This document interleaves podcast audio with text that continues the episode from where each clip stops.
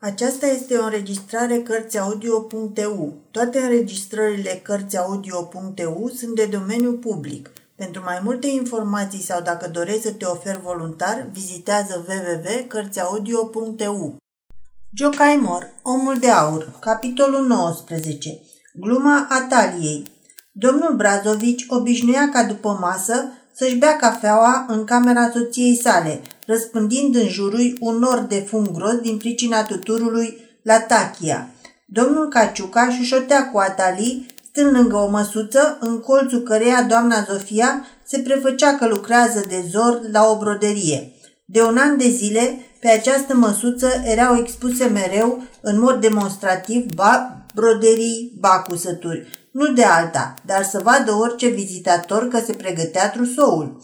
Domnul Caciuca aproape că se mutase aici. Venea înainte de prânz, era reținut la masă și pleca acasă tocmai seara târziu.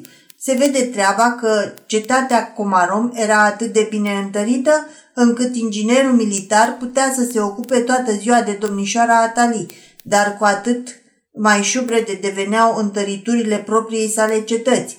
Sosise vremea să se însoare, deși se apăra ca un zrinii.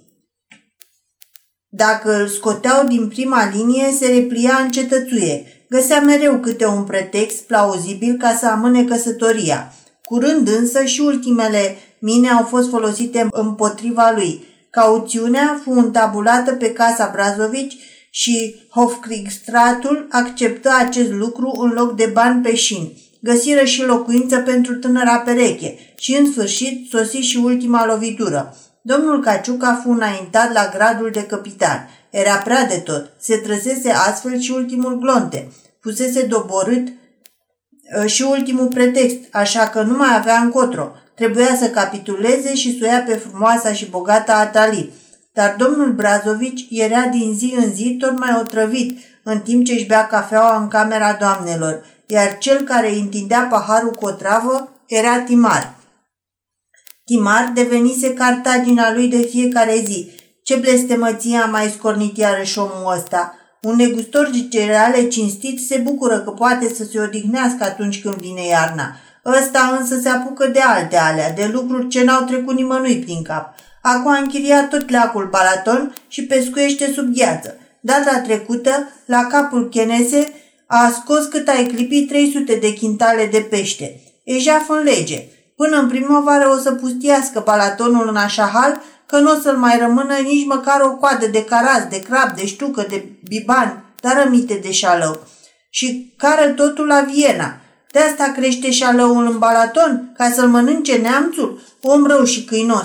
Zău că n-ar stica să-și facă cineva pomană și să-i vină de hac.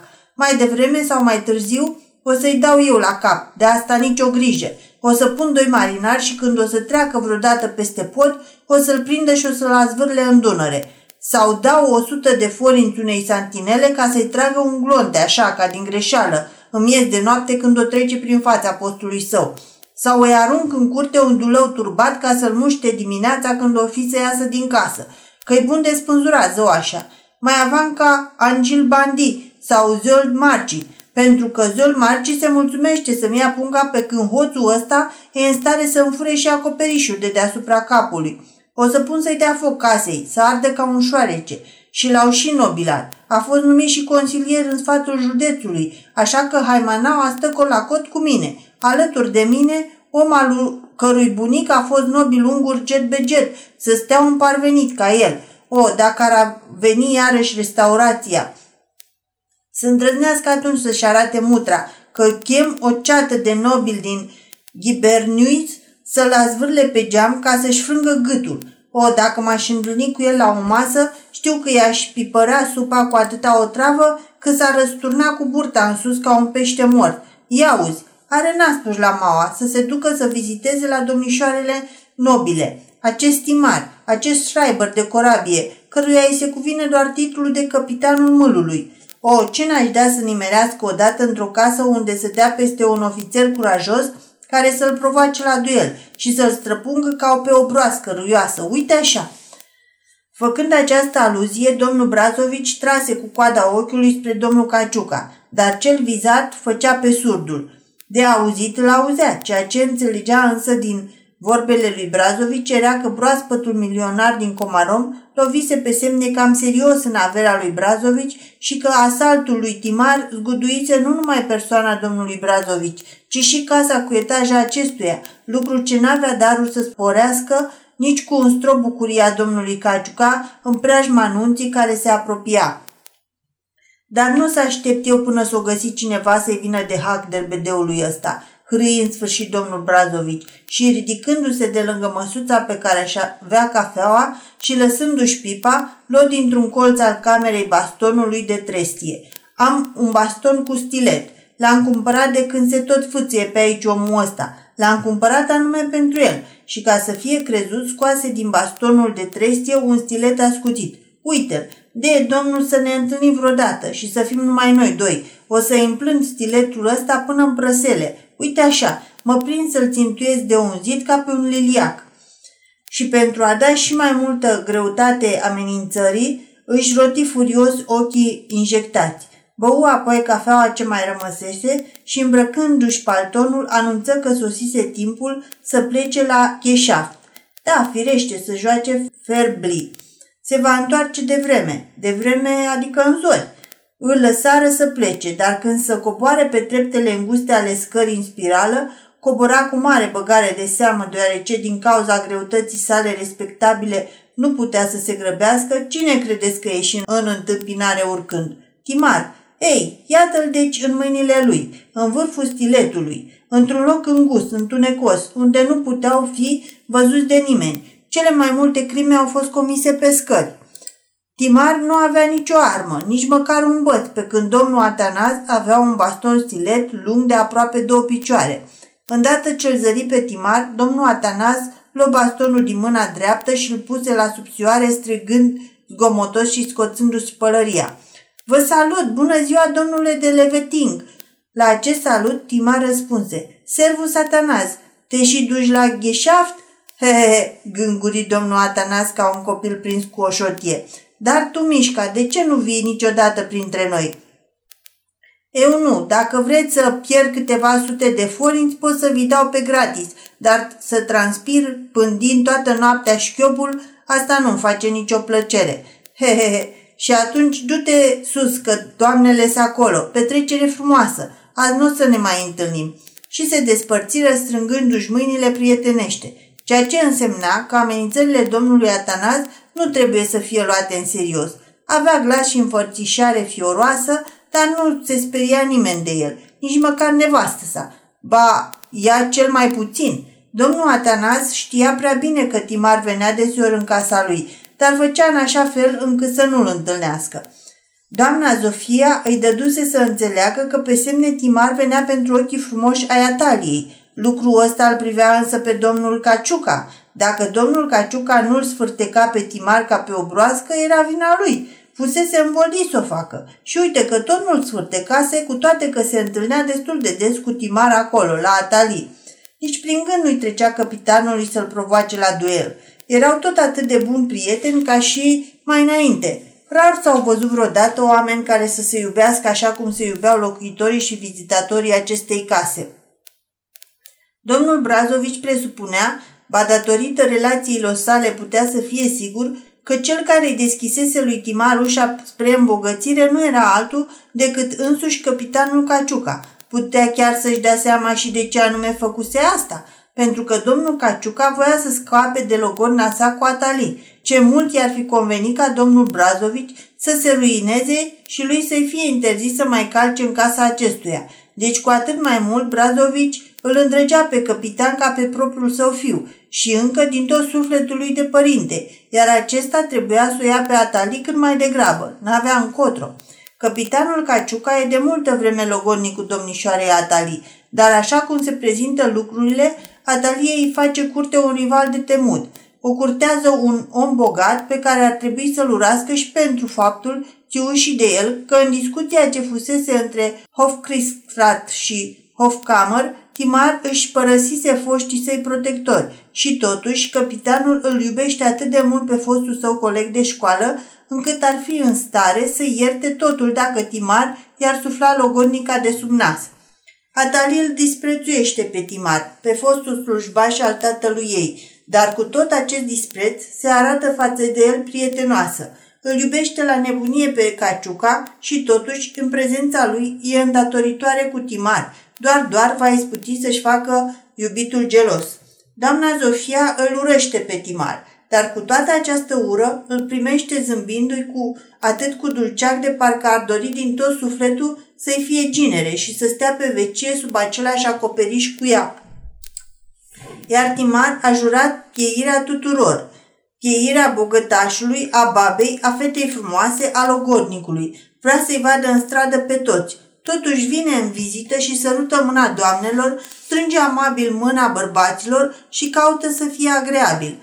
Aceștia îl primesc de asemenea cu multă plăcere, de dragul lui domnișoara Atalii se așează de grabă la pian, iar doamna Zofia îl reține la o gustare. Se servește de obicei cafea și compot, iar Timar își bea cafeaua gândindu-se că în cafea ar putea să fie și niște otravă pentru șobolani. Când se pune masa, apare și Timea și ajută la servit. Din clipa aceea, Timar nu mai aude nici ce se vorbește, nici ce melodie cântă domnișoara Atalii. Nu vede decât pe Timea și are ce vedea la dânsa. Fata a intrat în al 15-lea an și s-a dezvoltat frumos. Numai privirea, neîndemânarea și naivitatea ei mă amintesc că e încă o copilă. A început să o rupă pe ungurește, dar vorbește cu accent străin, iar câteodată schimonosește sau împerechează cuvintele greșit, fapt pentru care, la noi, lumea ia omul peste picior cu multă strășnicie. Chiar dacă s-ar întâmpla una ca asta și în sfatul țării, în toiul celor mai serioase discuții. Atalia a găsit bun cal de bătaie în Timea. Are de cine să-și bată joc. Săraca copilă nu e decât un obiect de glumă pentru Atalii. Atalii dă rochile ei purtate, cele care au fost la modă acum 4 ani. Ori la popoarele civilizate, moda se schimbă repede. Ce râsete ar stârni azi o femeie dacă ar apare pe stradă, în plină zi, îmbrăcată într-o crinolină largă, deși nu de mult asta a fost moda atostăpânitoare. Într-un timp, crinolina nu se lega de șolduri, ci de umeri. Mânecile erau largi și montate pe cercuri care le țineau umflate ca niște coșuri, iar pentru ca rochia să nu aibă cute, se umplea cu puf ca pernele. Rochia era lungă până în călcâie și garnisită cu volane. Ținuta era completată de un pieptene înalt și îndoit pe care se aduna părul, iar de coc se prindea o fundă enormă din panglici late. Toate acestea au fost cândva frumoase la timpul lor, dar 4 ani mai târziu, când nimeni nu mai purta așa ceva, era curată mascaradă să se îmbrace cineva în asemenea hal. Ori Ataliei îi plăcea să facă din Timea un personaj de mascaradă. Iar biata fată, care nu văzuse în viața ei moda europeană, privea această găteală ca o fetișcană din cine știe ce trip sălbatic. Îi plăcea tot ce era bătător la ochi. De aceea se bucură nespus când Atalio îmbrăcă în rochile ei de mătase, rochii demodate și în culori țipătoare, iar când îi puse și pieptănul cel mare în păr și funda pestriță în coc, crezu că este neasemuit de frumoasă. Ori, deoarece toți care o întâlneau pe stradă zâmbeau, Timea își închipuia că e admirată și pentru a scăpa de privirile trecătorilor nu mergea, ci pur și simplu alerga, așa că nimeni nu-i spunea altfel decât turcoaica nebună. Apoi puteai să-ți îngădui orice ironie la adresa ei, deoarece fata nu se necăja. Fiind prea naivă, ea nu-și dădea seama când trebuie să se supere și, nesesizând batjocora, credea că îi se vorbește serios, așa că glumele se prindeau de minune. Iar Ataliei îi făcea o deosebită plăcere să ia această copilă drept ținta ironiilor sale, mai ales când erau de față și bărbați. Dacă veneau în vizită musafiri tineri, atunci Atalii îi îndemna să o curteze și pe Timea. O distra tare mult să vadă cât de serios lua Timea toată această batjocoră și cât de mult se bucura când îi se acorda considerație ca unei domnișoare. Se bucura când la serate o găseau și pe dânsa pierdută undeva într-un colț și o luau la dans. Se bucura când curtezanii glumeți Îi ofereau buchete mari de flori culese din grădină, buchete pe care Timea abia le putea ține în brațe, iar dacă fata stârcea vreun cuvânt și se isca un haz general, ah, cum se auzeau printre râsetele celorlalți râsul cristalin al Ataliei. În schimb, doamna Zofia avea o atitudine gravă față de Timea. O ocărăște într-una, orice face biata fată o dojenește. Ori Timea, așa cum se întâmplă cu fetele la vârsta pubertății, e destul de neîndemânatică, așa că cu cât o ceartă mai mult, cu atât face mai multe pocinoage. Așa se servește ceasca asta, cu fundul în sus, toanto. Nici nu știi care e lingurița Ataliei? Și cine, mă rog, s-a înfruptat pe ascuns din fursecurile astea? Nu tu? Numai să îndrăznești să pui mâna. Cu ce ți-ai murdărit iarăși rochia? Crezi că în fiecare zi ai să primești alta nouă? Așa se șterge cuțitul ăsta, hă? Cine a rupt toarta ibricului? Tu, nu-i așa? Iei totul asupra ta ca să nu-i scad servitoare din leafă. Cred și eu, din leafa ta nu pot să scad, că tu n-ai leafă. Domnișoara Atalii îi ia apărarea Timei. Da zău, mamă, nu tot certa mereu pe fată. Te porți cu dânsa de parcă ar fi o slujnică. Știi bine că Timea nu-i servitoare. Nu-mi place să faci atâta tărăboi din pricina ei. Iar Timea săruta mâna doamnei Zofia ca să nu mai fie supărată și a Ataliei, fiindcă i-a luat apărarea, și apoi din nou a amândorora ca să nu se certe din pricina ei. Era o fire tare supusă și recunoscătoare, iar doamna Zofia abia aștepta ca Timea să iasă pentru o clipă din cameră pentru a-i spune Ataliei tot ce-i stă pe limbă, dar așa ca să o audă și musafirii, Timar și căpitanul Caciuca. Ar fi bine să o obișnuim să fie servitoare. Știi ce nenorocire i s-a întâmplat? Banii pe care i-a salvat Timar, adică vreau să spun domnul de Leveting, au fost împrumutați cu dobândă unui moșier care a dat faliment, pierzându-și toată averea. Nu mai are decât ce-i pe ea. Ah, va să zic că au sărăcit-o de tot, gândi Timar, și simți o ușurare atât de mare ca și cum ar fi fost scutit de un an de învățătură. Pe mine nu mă supără altceva, urmă Atalii, decât faptul că rămâne atât de insensibilă la toate. Fie că e certată, fie că e luată peste picior, nu roșește deloc. Asta e o caracteristică a grecilor, remarcă Timar. Da, de unde, răspunse Atalii cu dispreț. E semn de boală. La școală, la internat, oricare din colegele mele, care voia să aibă albiciunea asta bolnăvicioasă, înghițea cretă și boabe de cafea prăjită. Atalii vorbea cu Timar, dar privea spre domnul Caciuca, iar domnul Caciuca se uita într-o oglindă mare, o oglindă în care putea suzărească pe Timea îndată ce fata intra. Atalii băgă de seama acest lucru. Timar observă și el.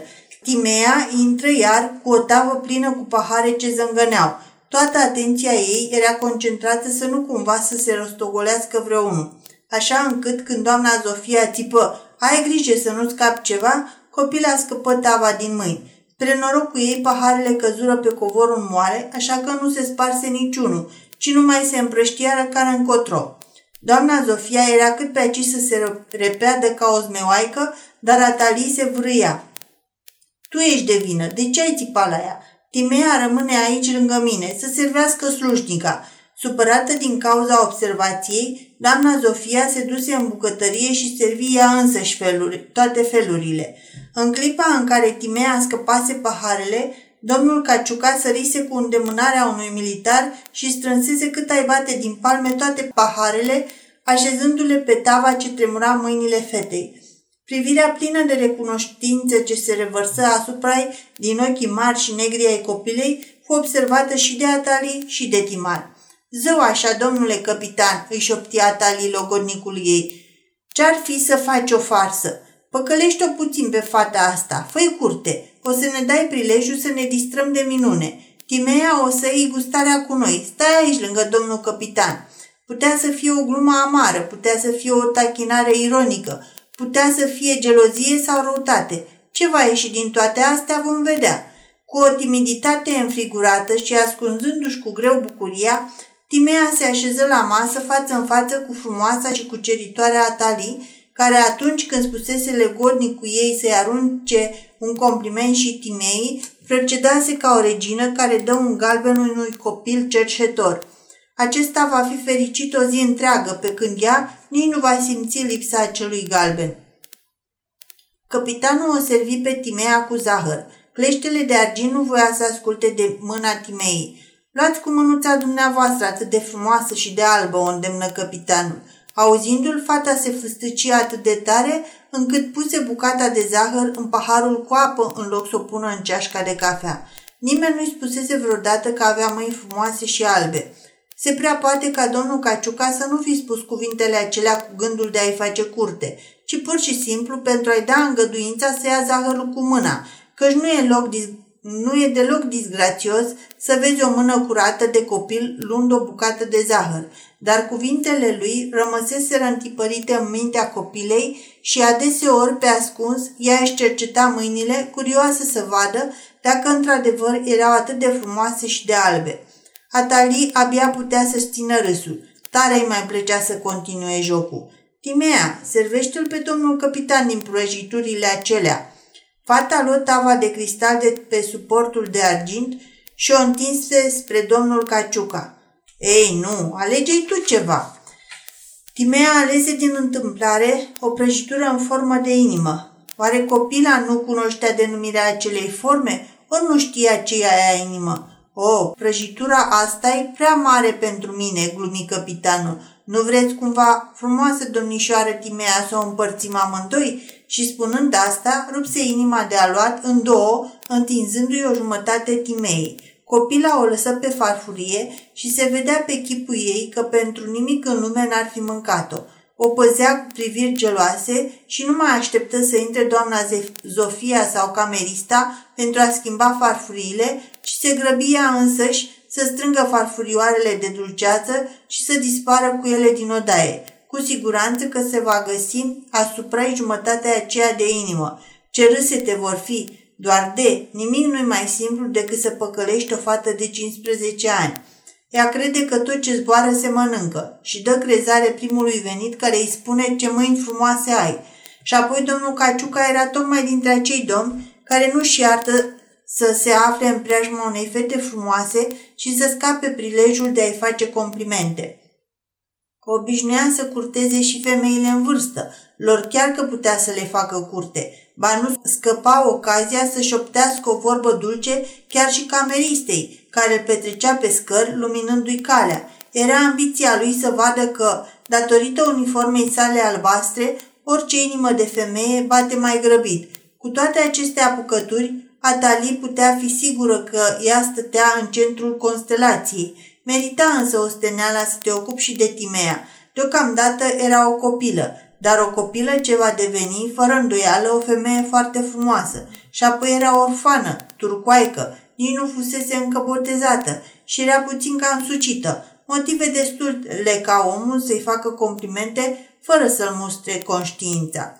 Domnul Caciuca nu scăpă niciun prilej și îi făcea o mare plăcere logodnicei sale. Odată, pe când Timea se pregătea să meargă la culcare, Atali îi spuse: „Știi, Timea, căpitanul te-a cerut în căsătorie. Vrei să te măriți cu el?" Copila se uită speriată la Atali și deodată se repezi la patul ei și-și trase plapuma până peste cap, ascunzându-se să nu o vadă nimeni. Atali își savură mult timp gluma, văzând că biata copilă nu putea să adoarmă din pricina acestei vești, simțind cum se foia neliniștită în patul ei și auzind-o oftând aproape toată noaptea. Farsa reușise. A doua zi Timea fu neobișnuit de serioasă. Nu mai era nici copilăroasă, nici exuberantă. Pe chip îi se întipărise o melancolie contemplativă și în același timp devenise scumpă la vorbă, ba chiar tăcută. Arcanum își făcuse efectul. Atali îi angajă pe toții casei să o sprijine în această farsă. Le spuse să o trateze de acum înainte pe Timea ca pe o viitoare mireasă, ca și cum ea ar fi logodnica domnului Caciuca. Servitorii și doamna Zofia o ajutară. Putea să zică cineva că era o farsă păgână? Da, de unde? Era o farsă curat creștinească. Într-o bună zi, Atali îi spuse Timei: „Uite, căpitanul ți-a trimis și inel de logodnă, dar nu poți să-l pui în deget atâta timp când nu ești botezată. Mai întâi trebuie să devii creștină. Vrei să fii botezată?" Timea și încruțișe mâinile pe piept și lăsă capul în jos. Așadar, mai întâi o să mă boteze. Pentru asta însă e nevoie să înveți principiile fundamentale ale religiei creștine, catehismul și istorioarele din Biblie, psalmii și rugăciunile. Trebuie să te duci la preot și la dascăl să te învețe. Vrei? Timea încuvință din cap, fără a rosti un cuvânt. Din clipe aceea a început să meargă în fiecare zi la preot și la dascăl, ducându-i sub soară ca o școlăriță cărțile cu psalmi și rugăciuni, iar seara târziu, când toți se culcau, ieșea în vestibulul pustiu și aproape noapte de noapte citea cu glas tare despre cele 10 pedepse trimise asupra Egiptului, despre Samson și Dalila, despre Iosif și soția lui, Putifar. Îi venea greu, deoarece nu era obișnuită să învețe. Muncă neînchipuit de nevoioasă pentru Timea să pătrundă tezele abstracte și de neînțeles ale catehismului. Dar ce n-ar fi făcut biata pentru a fi botezată? Uite, spunea Atali când era de față și Timar, fără stimulentul acesta niciodată n-ai fi putut să o convingi să se apuce de învățat și mai ales să fie botezată. Așa priviți cum se străduiește să fie cât mai curând pregătită pentru botez. Deci ce mai lădea la vale? Făcea o faptă creștinească sucind capul copilei și spunându-i că era logodită. Iar Timar își dădea seama ce crudă farsă jucau în fața sărmanei fete oamenii aceia, dar nu putea să zică nimic. Ce-ar fi putut să spună? Copila tot nu l-ar fi înțeles. Venind în casă, îi făcea și mai mult rău Timei, deoarece prin prezența lui dă apă la moară celor care o luau în râs. Copila auzea de la fiecare, chiar și bătrânul, gravul domn Atanaz mai scăpa câte o vorbă, cum că bogatul domn de Leveting venea la dâns și pentru Atali. Și apoi nu era și foarte firesc așa? Omul bogat caută fată bogată, ban la ban trage. Și în acest caz, cine s-ar potrivi mai bine pentru un ofițer ungur sărac decât tocmai fata săracă a unui militar turc? Iată de ce copila găsea că lucrurile erau cum nu se poate mai firești. Așadar, învăța zi și noapte. Catehismul, Biblia și psalmii erau pe sfârșite. Atunci scorniră o altă minciună. Îi spuseră că ziua anunții fusese hotărâtă, dar că până atunci trebuia să fie gata lucrurile de îmbrăcăminte, că toată rufăria bogată, acele nenumărate găteli și zorzoane, întârziau ziua anunții. Asta fără a mai pune la socoteală rochia de mireasă, pe care avea să o îmbrace la ceremonie. Rochia trebuia brodată chiar de mireasă. Timea înțelese acest lucru. Așa era și în Turcia. Ori ea știa să brodeze minunat, cu mătase și fir de argint și de aur. Deprinsese bine acest mesteșug de la femeile din haremul tatălui ei. Așadar, îi dă dură să brodeze rochia de mireasă a Ataliei, să o brodeze așa cum o fusese învățată acasă, spunându-i bineînțeles că își broda rochia ei de mireasă. Timea desenă pe poale niște arabescuri neînchipuit de frumoase și se apucă de lucru. Din mâinile ei ieșea o operă de artă.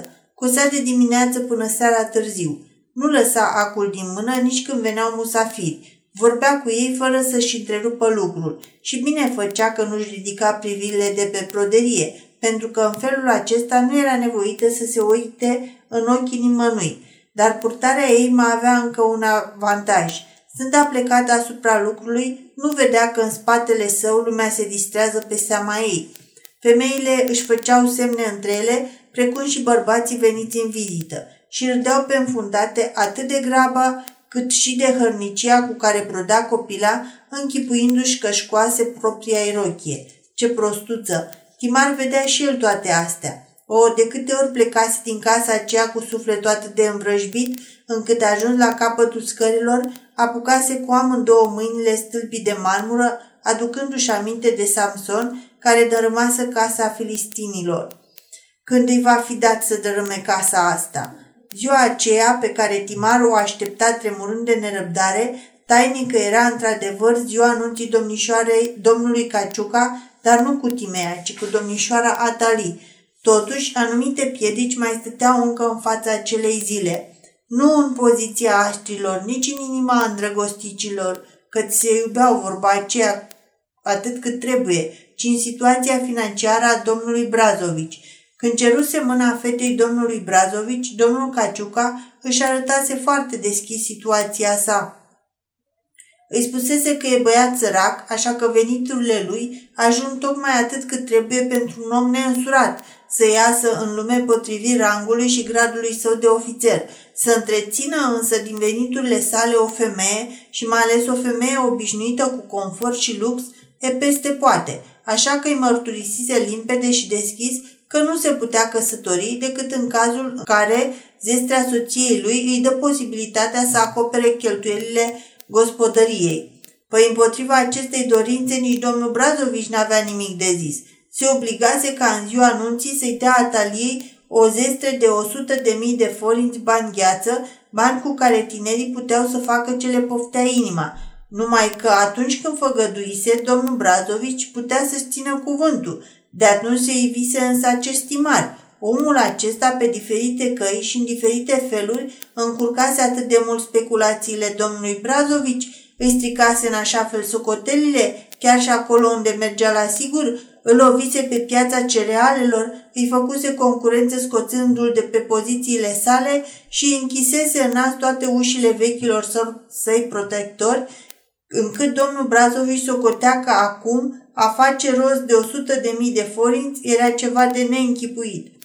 Așadar se adeverea ceea ce domnul Caciuca îi spusese odinioară lui timar, și anume că nici chiar domnul Brazovici însuși nu știa niciodată cum merg afacerile sale, adică dacă plutea deasupra apei sau de dedesubtul ei. Că afacerile noi și cele vechi, cele rentabile și cele nerentabile erau atât de încălcite, că veniturile imaginare și creanțele neîncasabile erau atât de încurcate cu datoriile pe care căuta să și le ascundă chiar și sieși, cu obligațiuni ce nu puteau fi anulate și cu procese îndoielnice, încât nimeni nu putea ști despre domnul Brazovici, iar el cu atât mai puțin când era Cresus și când era Irus. Așa stând lucrurile, cel care avea de primit de la dânsul 100.000 de forinți era cu atât mai înțelept cu cât se grăbea să-i vadă cu o zi mai devreme. Ori domnul Caciuca era destul de înțelept. Domnul Atanas încercă de câteva ori să se apropie de tranșeele genistului. Venea cu propuneri mai avantajoase. De ce să aibă mână acea 100.000 de forinți? Nevasta o să-i pape cât ai clipi, iar dobânda banilor se ridică abia la 6.000 de forinți. N-ar fi mai bine dacă domnul Atanas le-ar da în schimb un venit anual de 8.000 de forinți și capitalul să rămână la dânsul? N-ar fi mai bine să cedeze tinerei perechi o moșioară, una care ar aduce un venit de 7.000 de forinți? Iar genistul își apăra ultima redută, astupă șanțurile de comunicație și amenință cu aruncarea sa în aer a întregii citadele a căsniciei dacă nu îi se plătea întreaga sumă promisă înainte de nuntă. Deci domnul Brazovici se afla într-o mare încurcătură și dacă în afară de timar mai era cineva care se uita cu și mai multă desperare la rochia de mireasă ce se pregătea sub mâinile Timei, apoi omul acela nu era altul decât însuși Brazovici. Dar ad vocem timar. O idee salvatoare se născu în capul domnului Brazovici. Îl ura nespus de mult pe acest timar. L-ar fi necat cu plăcere într-o lingură de supă. Dar ce-ar fi dacă și-ar mărita fata cu dânsul? Doar nu-i legat de domnul Caciuca. Dacă domnul capitan nu vrea să se însoare, n-are decât să meargă să sape șanțuri. Problema e să se mărite Atali și apoi schimbul n-ar fi deloc rău. Timar ăsta e de fapt un terchea-berchea, demn de dispreț, un hoț taman bun de ștreang, dar dacă ar lua de nevastă pe Atali, lucrurile s-ar schimba. Făcând o partidă ca asta, ar deveni și el om cinstit, ar înceta dușmânia și concurența, ar deveni asociat cu socrul său, deci toate ar fi iarăși în regulă și totul părea foarte ușor de înfăptuit. Timar venea deseori la el în casă, dar nu venea de dragul servitoarei. Tânărul avea un singur cusur, era prea sfios. N-avea curajul să vorbească, să declare că îndrăzniște să-și ridice privirile spre fata fostului său stăpân. Se temea pe semne și de ofițerul ăla. Se temea că o să-i taie gâtul. Ei bine, omul acesta timid trebuie ajutat. Într-o după-amiază, domnul Atanați își turnă o porție dublă de rachiu de anason în cafea, căci anasonul sporește curajul, și dă după poruncă să fie servit în camera lui lăsând vorbă doamnelor ca de îndată ce Timar va sosi să-l trimită la dânsul pentru câteva clipe. Ajuns în odaia sa, își aprinse pipa cu tutun turcesc și făcu atâta fum în jurul, încât, umblând de colo-colo prin încăpere, dispărea și apărea întocmai ca o sepie uriașă, care cu ochii roșii și bulbucați pândește prada căzută în mare, gata să-i sugă sângele.